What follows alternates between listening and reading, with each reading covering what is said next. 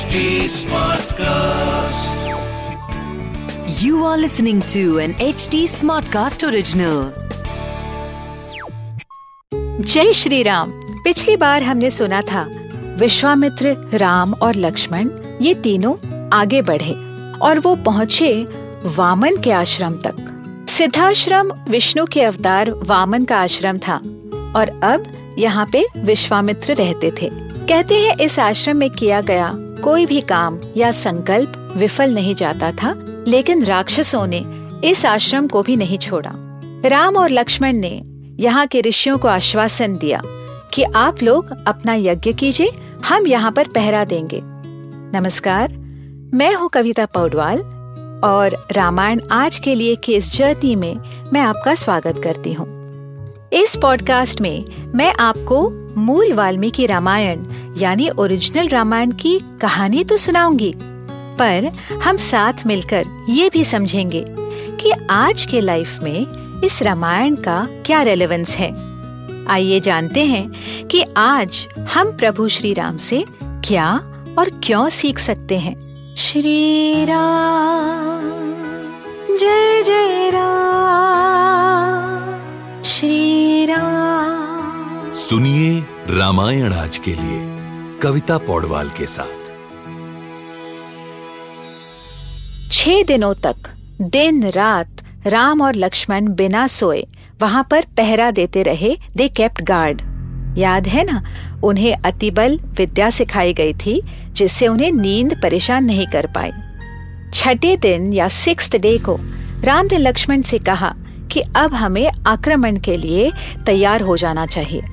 और वाकई, कुछ देर में सुबाहु और मरीच नाम के राक्षसों ने बादलों के ऊपर से अटैक कर दिया। वह यज्ञ कुंड में रक्त, मांस, मीट जैसी चीज़ें फेंकने लगे। राम भगवान थे। वह फ्यूचर को जानते थे, भविष्य जानते थे। उन्हें पता था कि इन दोनों राक्षसों में एक राक्षस मरीच की मृत्यु अभी लिखी हुई नहीं है। It is not time for him to die इसीलिए उन्होंने ऐसे वेपन को यूज़ किया जिससे मरीच मारा नहीं जाए, लेकिन उस जगह से दूर निकल जाए। उस अस्त्र का नाम था मानव अस्त्र, मनु का बनाया हुआ अस्त्र। उस अटैक से मरीच सौ योजन या 800 माइल्स दूर समंदर में जा गिरे, लेकिन ही डिड नॉट डाई दूसरा राक्षस सुबाहु उसी जगह पर मारा गया।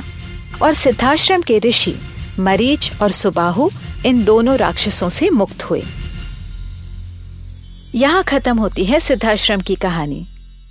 दूसरे दिन सुबह पूजन के बाद राम ने विश्वामित्र से पूछा, गुरुजी, अब आपकी क्या आज्ञा है?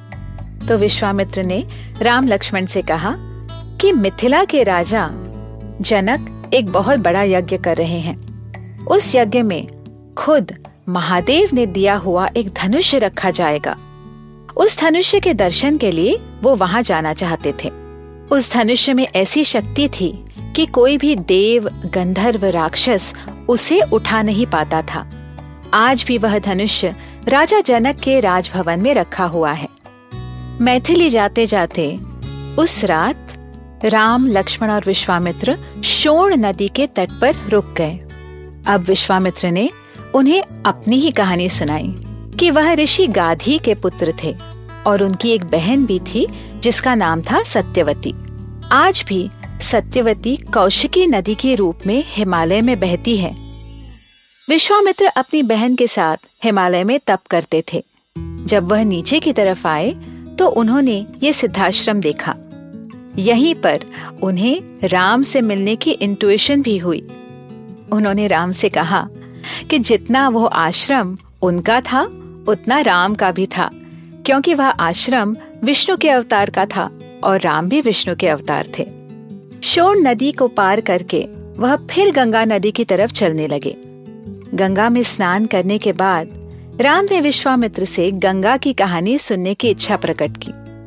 वो जानना चाहते थे कि गंगा को त्रिपथगा क्यों कहते हैं।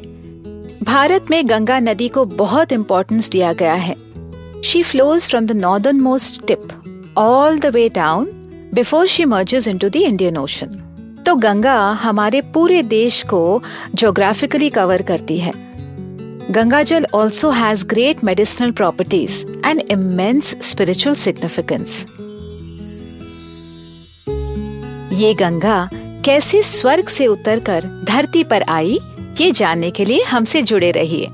रामायण आज के लिए में, जहाँ हम श्री वाल्मीकि रामायण जी के साथ सफ़र करते रहेंगे। इस पॉडकास्ट को लिखा नरेट और रिसर्च किया हुआ है मैंने, यानी कविता पौडवाल ने। इसका ट्रांसलेशन किया है श्रीमती प्रतिमा माणिक ने। प्रोड्यूस किया है दीप्ति आहूजा ने और एडिटिंग और म्यूज़िक दिया है सौरभ भोंजाल ने।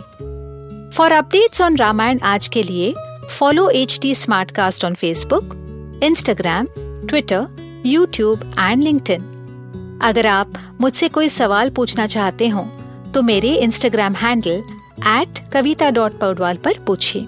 और रामायण आज के लिए की पूरी सीरीज़ सुनने के लिए log on to W W W dot H T smart cast dot com अगले एपिसोड में आपसे फिर मुलाकात होगी।